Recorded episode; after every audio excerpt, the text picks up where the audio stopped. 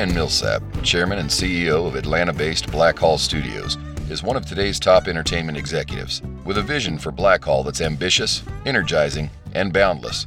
Millsap is blazing a trail through the heart of the South and setting his sights on the future of entertainment. Listen and learn as Ryan Millsap journeys through the myriad industries, people, and landscapes that traverse the complex and dynamic world of film production.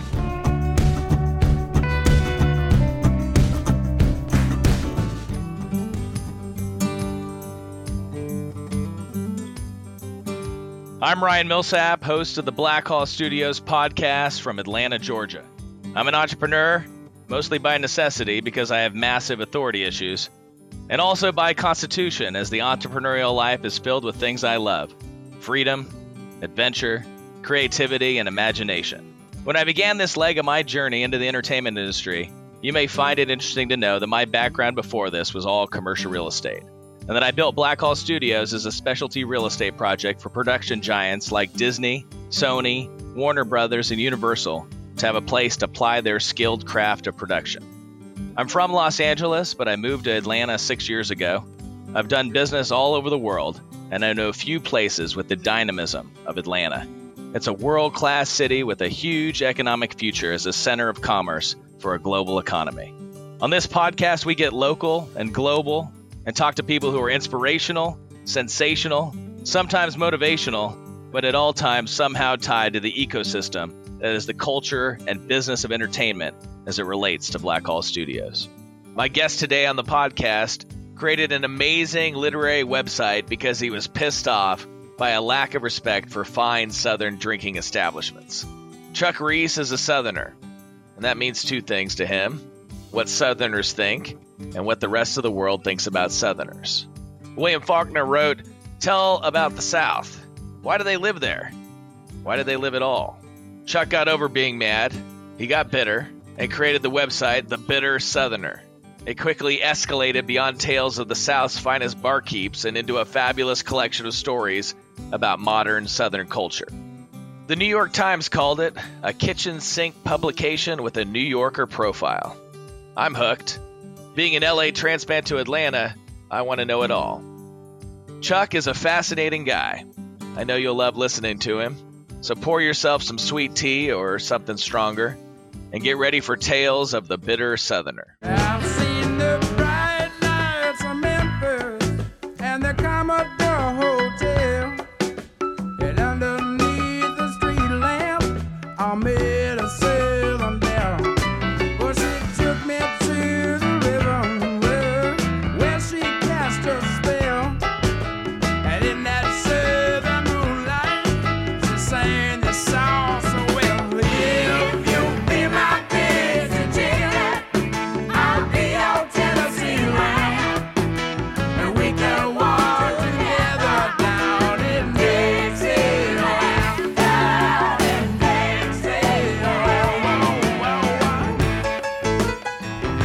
Welcome to the Blackhall podcast. Today we are fortunate to have Chuck Reece, who's the publisher of The Bitter Southerner. I'm the editor in chief. I'm a I'm, Ah, I'm editor-in-chief. co-founder, and I don't want that publisher's job. God Almighty. No. Chuck, welcome to the program. really glad to be here, Ryan. Thank you for inviting me. I got the good mic out for you. I love it. Glad you're here. You know, one of the things that we started to chat about that I thought would be a, a wonderful beginning is this idea of what it means to be a Southerner. And the reason I start there is that I moved to the South six years ago from Los Angeles. Well, I was born in the South, actually, in southern Missouri. I know some Southerners consider to be the South, and some people don't. But I'll tell you what. no, we'll we'll take we'll take it. Yeah, we'll talk about that too. The Ozarks. I moved to the West Coast when I was like five years old. Grew up in Scottsdale, Arizona, and then I, you know, and then I spent all my adult life in California. But I moved to the South six years ago, and I don't know if Southerners would consider me to be a Southerner, even though I have pretty deep roots now, own a lot of property, consider myself consider this to be my home. So what do I need to do to become a Southerner? well, uh, you know, if you go by what we've consistently told our readers, all you have to do is say so. And I'll put it this way, and, and y'all might have to bleep me if you're a bleeping kind of podcast.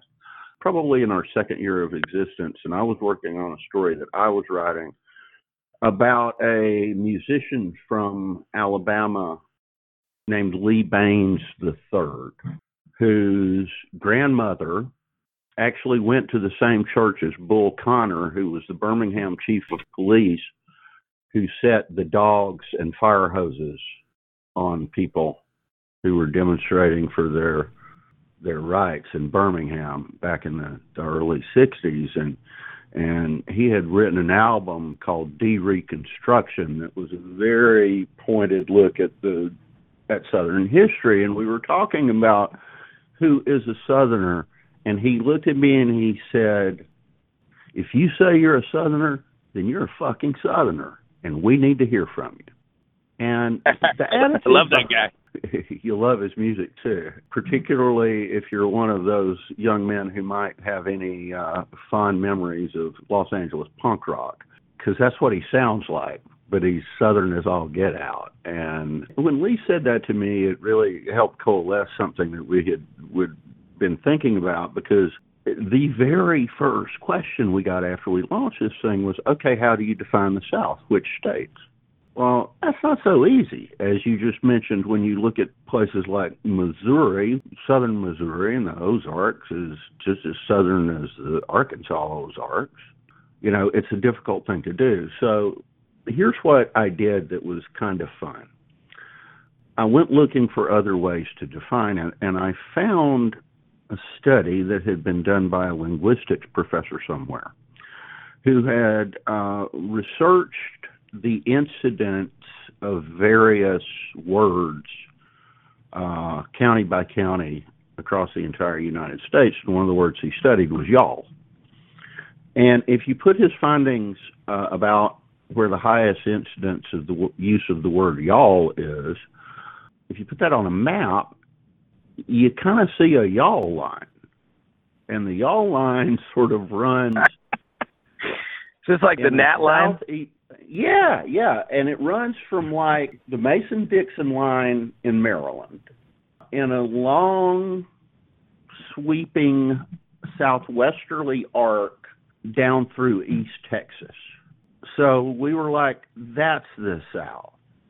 Mm-hmm. But it was interesting. The first time I ever got invited to speak about the Bitter Southerner and why we were doing it, which was actually on our very first anniversary, uh, and it's it's a, a group called Creative Mornings, and I put a, a slide up that had the map of the U.S. with the all line drawn on it, and I asked everyone to stand up who was not born inside that line but lived here now. And I'd say maybe a, a third of the people in the room stood up. Mm-hmm. And I said, Do you think you'll still be here five years from now? Like, is this home? Then I left those folks standing and I said, Okay, the rest of you who were born inside the line, if you've ever left and moved back, stand up. And I was like, okay, that's who Southerners are. It's people who were born here and have moved elsewhere, but have a tight connection with the place. There's expat Southerners everywhere. It's those who went to places like that and decided to come back. It's the ones who never left. And it's the ones like you who moved here and made it a home. I love being in that definition because I feel like this is my home. But I definitely Welcome home, brother. Welcome I appreciate. I did get a big green egg recently, and so I thought that might help in my membership. You're on the way. When you get an offset smoker, let me know. So. That's next. I'm gonna. Bu- I'm actually gonna build one from scratch. Well, there you go. There you go. I got plans galore on my hard drive, buddy. Let me know when you're getting started. Oh, I cannot wait. We're gonna talk about that right after. That's fantastic. Right now, I'm running a total improvised hillbilly thing in the backyard. It's it's the COVID barbecue, and it's made out of seven cement blocks and uh, a piece of uh, steel grating. So This is genius. There's a. I recently watched a um, one of the episodes of uh, Chef's Table on Netflix. I think it was the third episode of the first season, and it was about this Mhm. Argentinian Argentinian chef who all he does is just cook over open fire, and he makes these big bonfires. You'd love it. I mean, the guy is amazing. You know, and it's kind of funny right now as we all live through this. It's like all my discussions with my friends, especially the ones who are lucky enough to have a little bit of outdoor space around where we live, which is much more common than all my friends say who are cooped up in an apartment in New York or someplace. Or Where are you right now? Atlanta. About four years ago, we moved out of the city to Clarkston, Georgia. Do you know much about Clarkston? I don't. I live in Social Circle out by Covington. Oh, okay. That's on the east side of town, right? It's uh, yeah, it's halfway to Lake Oconee, out the twenty. I'm not that far from you. You know Decatur, right? Sure, of course. Okay. You ever been to the DeKalb Farmers Market? No. Oh my God, you have to go. It's like no matter how weird the recipe, I've never not been able to find the ingredients at that place. It's it's amazing, and it's like as big as four football fields. It's huge, and uh, and I only live two miles from there. But just think about it this way, okay? You've done this a thousand times. You've driven out Ponce de Leon Avenue and into downtown Decatur, right? Yep. Yeah. keep going two miles you get to that farmers market keep going two more miles and you're in clarkston I know right where the they're right by Tucker. town closer in to Yeah. the city than tucker and clarkston for the last 30 years has been part of the national refugee resettlement program so in the city of clarkston population 13000 there are 75 different ethnic groups represented Amazing. you know, it's like okay, if you want to see what the South is becoming, ain't no better place to live than Clarkston, Georgia. You see that thing we write about all the time, which is we always say that the culture of the South is really a gumbo. And and think about what gumbo is. Okay, gumbo was the very first dish on this continent. And it happened in New Orleans, which was the only place it could have happened then, that contained methods and ingredients from our European ancestors and then from the ancestors of enslaved people from the Caribbean and from Africa. And as every successive wave of immigrants has come in, just like that dish, they put their own flavors in the gumbo pot of this region's culture. And what comes out of it is the flavors change. You know, now there's certain people down here who, you know, when the flavor changes, they get scared to taste it. But those aren't our readers. We, our readers are the ones who want to taste it, you know. And since the virus has happened, it's it's comforting to remind oneself that I can walk a few yards in either direction on my street and and talk to neighbors who endured wars and bombings and unspeakable horrors and violence and then made a life here. We sort of feel like we we live in a neighborhood that's full of sources of hope. Well, all you have to do is talk to people like that to find out how amazing this country is. Exactly. I mean, that's the thing. They all want to get here. I mean, Right. th- this this was their dream. This was, you know, this was the place where they believed they could build the kind of life that they they dreamed of for themselves. And they fought like hell to get here. My neighbors fought like hell to get here. And there's so many have. families here that are, that are not complete because some of them didn't make it through the fight. But they're here. And the South, statistically, you know, according to the U.S. Census data, and I don't really care how you define it, you know, actually the government does have an official definition for it. But no matter how you slice the data, it's the most diverse part of the country and always has been. You know, but we we've got this mythology that was created uh, after the Civil War by the United Daughters of the Confederacy that created the whole lost cause mythology that taught you know wound I mean it wound up in the curriculum of our schools until about 20 years ago. I was raised in the southern public schools and if I was asked on a test to name the cause of the Civil War and I put slavery, I would be marked wrong. It was the War of Northern Aggression. Yeah. It was all those things that I don't say anymore, like that phrase you just used. Mhm. What we had was a civil war that was fought because rich landowners wanted to preserve their right to own human beings. That's a fact. Mhm. And a whole lot of poor folks died in the war to preserve that right for them. And That's they lost as they should have. That's a fact. Mhm. Right? Afterwards, the United Daughters of the Confederacy couldn't live with the sense of defeat that the ones who made it home had and created a myth, a whole set of myths, and actually succeeded in teaching at least four or five, maybe six generations of Southerners those myths. And we grew up believing that. Several years ago, when Dylann Roof killed those people at Mother Emanuel Church in Charleston, right? Uh-huh. Ta-Nehisi Coates wrote a piece in the Atlantic, and I can't remember the headline of it, but I will never forget that in that piece he quoted from several of the secession declarations of the southern states, Confederate states. He did it because Dylann Roof wrote a manifesto that was just fully infused with this lost cause mythology. And and the point he was trying to make is that if you look at the secession declaration, it's clear.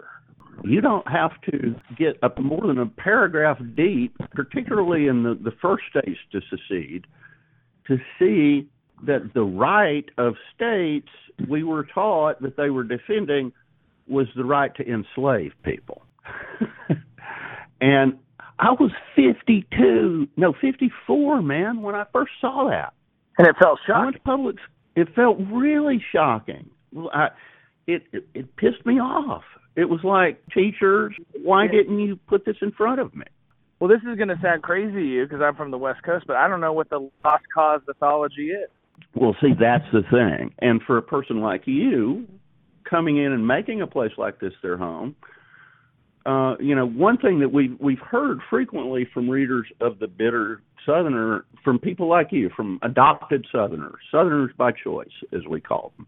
Man, you you know, your stories help me understand this place. Mm-hmm. It's like you know why some people do the things they do.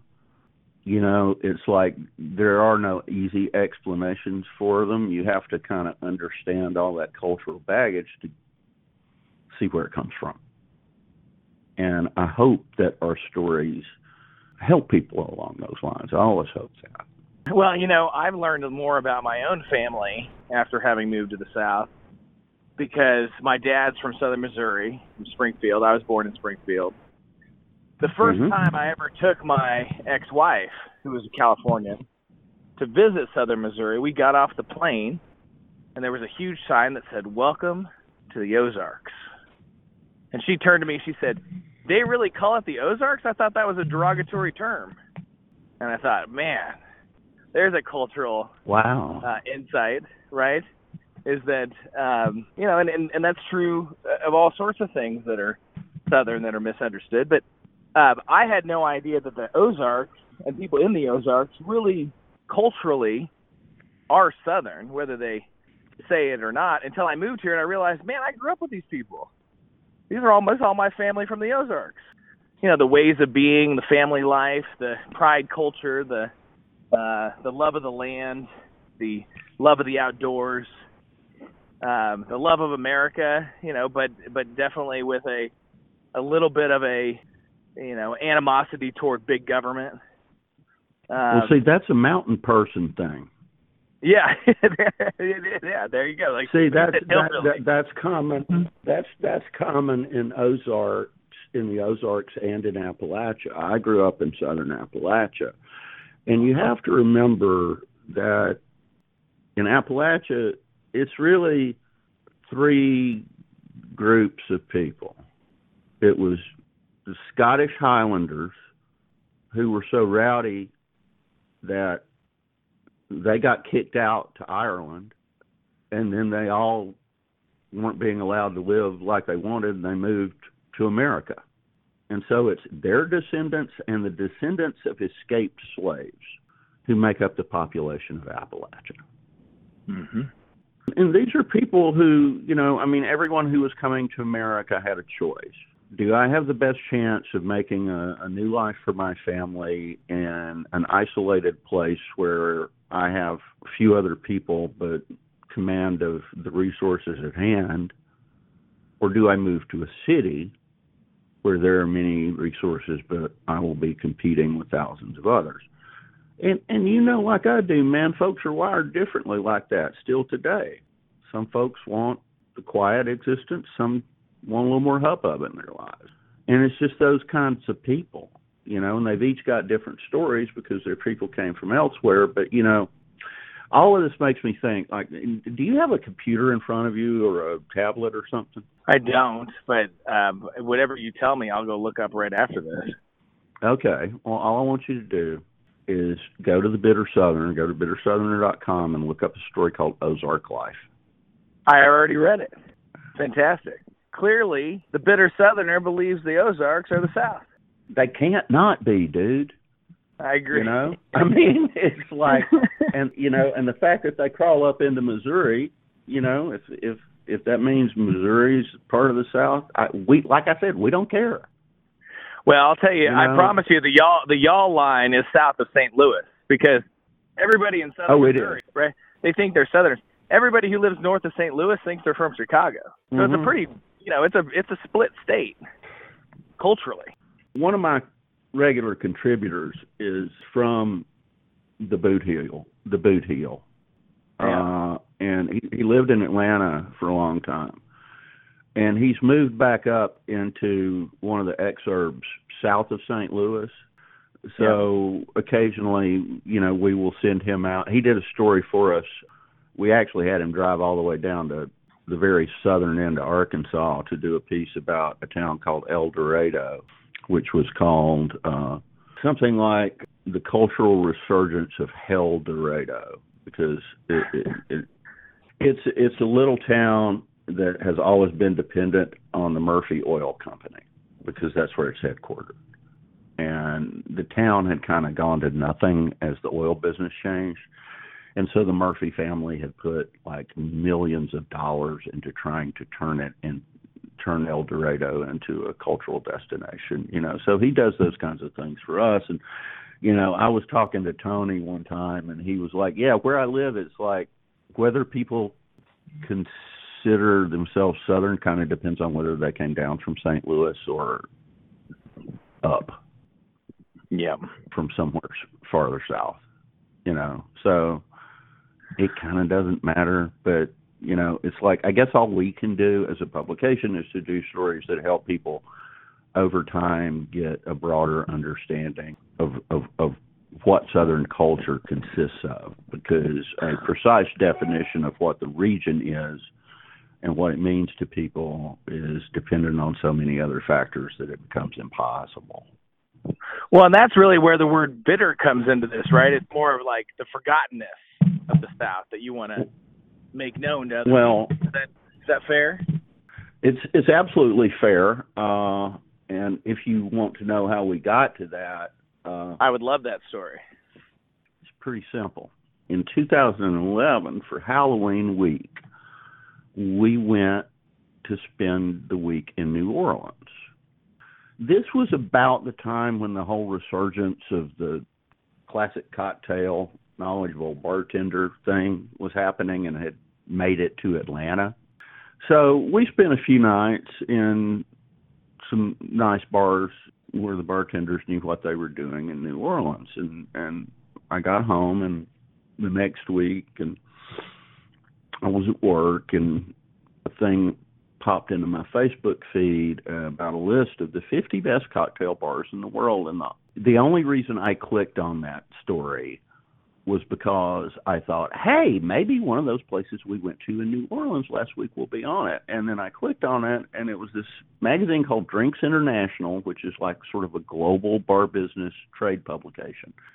And they put together this list of the 50 best cocktail bars in the world. And not only was there no bar in New Orleans on that list, there was no bar in the American South. And I was like, once again, nobody thinks that we would have anybody sophisticated enough to pull something off like that. And I just experienced said sophistication last week. So I was like, I bet I could do a little blog about Southern bartenders, you know, nights and weekends. It'd be fun.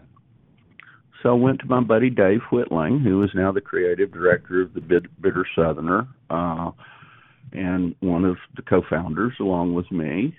He's a designer, and I walked over to where the design folks sat in our office, and I said, "Hey, I got this idea for a little cocktail blog. Will you design it for me?" And he said, "Sure." So we met uh, pretty soon thereafter at a coffee shop that we both were regulars at one Saturday, and tried to figure out, okay, if we're going to do this, what do we name it? And because we worked at a firm that did uh, design and editorial work for big corporations, you know, we had been through naming exercises countless times. And we're like, okay, it's a cocktail. And when you when you say a firm, you're talking about Coca Cola. No, no, no. I'm talking no, about a firm no. called Unbound- Unboundary, which is still in existence, and it's in Atlantic Station now. Um, it was right behind the Coca-Cola building when Dave and I worked there. I'd left journalism in 1991 uh, and sort of got accidentally sucked into politics. Mm-hmm. Worked in politics for five years, went to the Coca Cola Company, worked there for five years, moved back to New York the second time, was a senior VP at a big PR agency up there.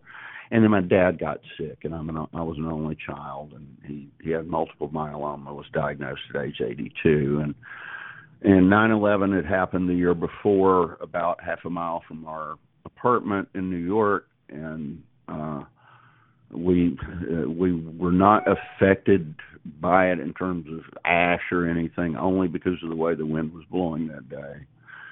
Uh, and then very soon after 9/11 happened, uh, I, I a few months after that, I got a call from Dad that he had been diagnosed with multiple myeloma, and I we came home, me and my ex-wife, Mm-hmm. and uh, you know, so that's what got me home, and I did solo. Let's see, for seven years, from 2002 until 2009, I did like solo speech writing and you know employee communications consulting and corporate editorial consulting solo. And then I got tired of working by myself and joined this firm Unboundary that did the same kind of thing but on a larger scale, you know. And Mhm. uh, I was having to put together virtual teams to do big projects, you know. Uh, but you know, they were all in house and it gave me people to work with every day and a place where I could take my dog. So, you know, I, I did that, and that's where I met Dave. So I asked Dave to to do this uh, blog for me, and we met and we started talking about okay, what ingredients go in cocktails, and we're like, okay, uh, fruit juices, citrus, spirits, gin, whiskey, rye. You know, we went through all the spirits. And you know, like the spirited Southerner thought about the syrups, the sweet southerner, the sour southerner for the citrus, you know. And then we got to the bitters and we were like the bitter southerner and we both just sort of looked at each other like, Holy shit. We can't do that. But we all because we all you know, Dave grew up in a small town in middle Georgia in Sandersville. Mm-hmm. And we we both all got this, you know, and we were like, That name is doing something bigger. that that Yeah. name is not a cocktail blog. You know, I agree with that. uh, yeah.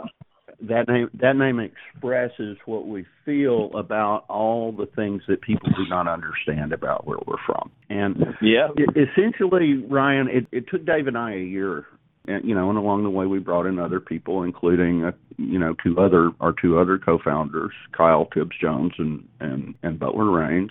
It took us a whole year to figure out what that name was telling us to do. We were doing at the time Dave and I were working on a big project and you know we were doing like a corporate magazine and we had been doing a corporate magazine for them and we were transitioning it to online because online you know big expansive designs we're like let's do those big feature stories we always said that like you know nobody's going to understand the south by reading one story they are going to understand the South by reading several stories over time. Nobody's going to understand the begin- South unless they come unless they come live here, Chuck. I promise you. Like I, you know, I've got friends all over the world, and until they get here for any extended period of time, this place is a mystery to them. Now, once but when they get experience- here, our stories help them. A hundred percent. A hundred percent. Right, but it's like studying so a that's language how we from got it. Yeah, it makes Mhm. sense to me. Yeah, it makes perfect Yeah, sense. and to me. that's that's what we're trying to do, you know, and that's always what we've tried to do. And Chuck, it's like think about like reading Tolstoy, right? So when you read Tolstoy when you're 20, you don't get it. yeah, You read Yeah. Tolstoy when you're 40, you realize how what a genius the guy is, right? And you read yeah, Tolstoy yeah, you when read you're it at 70. sixty, and you're like, Yeah. yeah. I'm 59. I'm I'm like I totally get where you're coming from, man. Uh, yeah. Like, you know, our audience though is remarkable in its demographic spread. 35 to 55 is the heart of it, as you might guess from what you just said. Mhm. It, it really runs the gamut, man. We seem to have become the place, and our audience is a community unlike any other publication's audience that I've ever seen or been a part of. They literally, in social media, call each other cousin. And you know, That's like my all my all my family in southern Missouri. That's how they refer to all their neighbors. All my cousin down the street. Yeah, exactly. And and that's and it is that very thing, Ryan, that some of them decided to start calling each other that, and we've never really had to define the name for them. They define it for anyone who asks. We appear to have created the first community of Southerners who have as a primary common goal to put aside the lost cause mythology. The thing that I've observed that I think is so fascinating is that there's a depth of soul in the South, right? The William Faulkner, Flannery O'Connor, Southern soul that exists oftentimes in the shadows because there's not a lot of opportunity, in my experience thus far, for depth of conversation because it's not a it's not a Southern tradition to be vulnerable. And what I love about the conversation that you're having and this conversation of Southern culture in the midst of uh, the global order is a, a deep reverence combined with a deep humility that results in a lot of vulnerability about the good, bad, and ugly of what it means to be Southern it doesn't feel like it's you know there there's no like um I am southerner hear me roar. It's I am southerner listen to my voice know my story uh know my history know my psychology know my sociology. And that is the the beauty of at least what I've been exposed to in the bitter southerner and what you guys are doing is that there's just depth to it and texture and beauty is that have you been a philosophical person most of your life? It sounds like. I guess I have been more of a philosophical kind of person. Um, you know, I don't really have an, a, a lot of evidence to back that up with. But yeah, I mean, I, I've always looked into that. A lot of that, in- in a way, that goes back to my dad. Uh, Like I said, I was an only child, and and you know, my dad was a huge influence on me. And the little church we went to was part of our you know life every single week and usually two or three times you know and it was the same church. My dad was one of twelve and the church was about two throws of a half pound rock from the house where all those twelve kids were raised. It was like the family church. And uh you know but lots of other people from that part of gilmer county came to it. My dad was a you know choir director he taught singing schools in little churches all over North Georgia. And he paid attention to who wrote the songs and and you know, I was like 7 years old when 1968 came and there were riots in the streets and RFK being assassinated and Reverend Dr. Martin Luther King being assassinated and you know, my dad like it used to be on Sunday mornings. You know, all the local stations in Atlanta carried different churches, you know, services. You could watch like four sermons before you went to church yourself if you wanted to. Uh, and one of the preachers that Dad loved to uh, loved to listen to was the Reverend William Holmes Borders, who was at uh, Wheat Street Baptist Church, which was one of the big three churches of the civil rights movement there in the Auburn Avenue neighborhood. He could hear how Martin Luther King's teachings were in in line with the teachings of Jesus Christ, and you know he he started in in that year he I, he started pointing out to me and okay, this song we sing here, Just a Little Talk with Jesus, that guy whose name is on it, Cleveland Derricks, you know, he was a black preacher from Chattanooga. And and like my dad kind of taught me, you know, and and what's been interesting to me is that when you look into every piece of southern culture that has, whether it's art on a wall, music, the written word, play, a film, I don't care. Anything that's ever stood the test of time, with one very notable exception, has been by the people who knew that the original premise of this whole region of the Confederacy was just wrong, just morally wrong. Flannery knew it, Faulkner mm-hmm. knew it, and wrestled with it. All those people who wrestled with it. And in her own way, bless her heart, Margaret Mitchell tried to wrestle with it. And we got this movie, Gone with the Wind, which is what cemented the Lost Cause mythology firmly in the global collective memory through the 20th century. But when we got to a place where, you know, kids were growing up and they could go to Google and Google the term states' rights and find out within 15 minutes what it actually meant suddenly there was a generation of people that were willing to look at this, and those younger people are making the older ones like me do it. You know, I did it anyway just because I'm built that way, but you keep finding all the similarities the more you dig into it that go completely across races and cultures. I mean, I I pulled up something here that I want to read to you. Uh, you know who Killer Mike is? No, The rapper. Okay. I don't. School yourself, son. Yeah. He's a very important person here in Atlanta. He's got he's got a TV he, he's got a TV show uh, that's called Trigger Warning, and it's brilliant. Anything that doesn't help black people needs to be burned the fuck down now. You may know me as Killer Mike. The greatest hindrance that black people have is white Jesus. Balls to the wall, put your nuts on the table. We can show the rest of the world that there's a brand new way and a brand new day. I'm trying to introduce people to new thoughts and concepts. Killer Mike. He's also half of a rap duo called Run the Jewels, which has sold millions and millions and millions of records. And his partner in that in that rap duo is a white guy from Brooklyn named El-P. But before that, Mike had been a rapper. He'd actually won a Grammy back in the 2000s for an appearance on an OutKast song. You know, was part of that crowd. He's 40 something now, and uh, he uh, he he was rapping about this stuff about being Southern.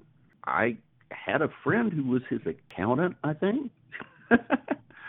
and when we started the Bitter Southerner, I was like, "Would you tell Mike about it and see if he would sit down with me for an interview?" So our very first thing, which you can read if you go to the about page of our site, which was the thing I wrote that started the whole thing, she sent that to Killer Mike. And Mike read it evidently and loved it and was playing a show that weekend at the old masquerade on uh, North Avenue there. He said, I'll put as many as want to come on the guest list. So Dave and I went to the show with with my friend who who knew Mike, and damned if he didn't say, Bitter Southerners in the house. I love that shit. I'm bitter too. And he agreed to be interviewed. And he had opened a barber shop down in southwest Atlanta. So mothers who, you know, mothers were afraid to go to barber shops because a lot of the drug trade congregated around some of them, and they didn't feel like it was safe to take their kids. And so Mike was determined to build a barber shop where it was would be safe and welcoming. He now has three of them. There's actually one in uh, State Farm Arena where you can get your hair cut and watch the Hawks play at the same time. I love it. Uh, love it. And I sat down with him at that first barber shop, and this was before Run the Jewels and before he had like the means he has today. What I did was I talked to Mike about how you know we'll sit around all day and we'll listen to old Appalachian murder ballads, or we'll listen to Johnny Cash say he shot a man in Reno just to watch him die. Never once think that Johnny Cash actually did that. But if you write about a black guy with a gun, they think it's you. And he was like, right, you know, and and here's what he said to me. He said, It bothers me too. I feel sorry for my neighbors who may be a little afraid of me because you deny yourself such a valuable experience when you shut yourself out from other human beings. I mean, being a young black man in the South can be a difficult and arduous task at times, but at some point, after you get past the anger and some of the confusion of adolescence, and you grow up and travel the world, the people who are stereotypically supposed to hate me or the people I'm supposed to mistrust have always been my neighbors. And for most of my life, we've been really nice to each other. That's my honest experience with whites in the South. And I think a lot of times when people say Southerner or make those crass jokes, I, as the black guy, am supposed to excuse myself from the joke. We're all, but we're all Southerners. We all talk with these draws and twangs. We all go to the racetrack on Sunday. We all go fishing. I don't have a Dixie flag on the back of my pickup because y'all lost, but it still has mud flaps and big tires. well, that is that is the truth of the South. That really is the truth of the South. If you look at the music, man, look at the soul music that came out of Memphis and Muscle Shoals, Macon, other little places around the South, you know, Atlanta, Charlotte, Western North Carolina. Like, I mean, go back to the very Carter family. If you watch the Ken Burns documentary about country music, you know, A.P. Carter's main song catching partner was a black man. And, like, you know, they were just grabbing songs, whatever songs people sang, because that's the way stuff got passed around. And, all of our beautiful music from the South, and arguably every great thing that's ever happened in American music came from here. And I'll kind of fight anybody who says otherwise, uh, because I can tr- I can trace the the route of the Beach Boys all the way back to the South if you want me to. Listen, I believe you, and I know that if uh, and if I don't listen, you'll punch me punch me in the nose like a good Southerner. Nah, I won't. I, I won't. I'm I'm I'm not a violent man and never have been. I won't punch you in the nose, but I, I might I might come up with a good verbal shot for you or something. Yeah, you know. Fair enough. Uh, Fair enough. Chuck, we're out of time. The last thing I'd ask is uh, a couple things. One, share with everybody uh, how they could reach you on social media if you have any of those those uh, pieces, and maybe share one last Well, thought, something you'd love for people who are non-Southerners to really imbibe about the South. if you've never heard of this thing called Bitter Southerner, I have a few suggestions for you. I would ask you to, if you want to just start reading and dive right in, you can do that at bittersoutherner.com. If you want to follow us on Twitter, we are Bitter South. On Instagram, we are Bitter Southerner. And of course, we have a Bitter Southerner Facebook page, and you can engage with us in all of those places there. In terms of one last thing to say, Ryan, I guess I'll just say this. If you're from the South or not from the South and are trying to figure this out because it's so puzzling, keep reading us and we will further complicate your understanding. the South is a complicated place. I love it. Chuck, thank you for joining us today. It's been a, a real pleasure. It's been a pleasure to my new friend who is highly dependent upon the film business. I wish us a, a safe and speedy turnaround. Yeah, indeed, indeed. I think it will be fast once we can start working. All right, Chuck. Have a great day. Stay safe out there. I'll leave you guys with thoughts, which are reflections that I write on Instagram. None of us are allowed to value the suffering of others. we are only allowed to value our own suffering. This has been the Blackhall Studios podcast. I'm Ryan Millsap, Chairman and CEO. Thanks for listening.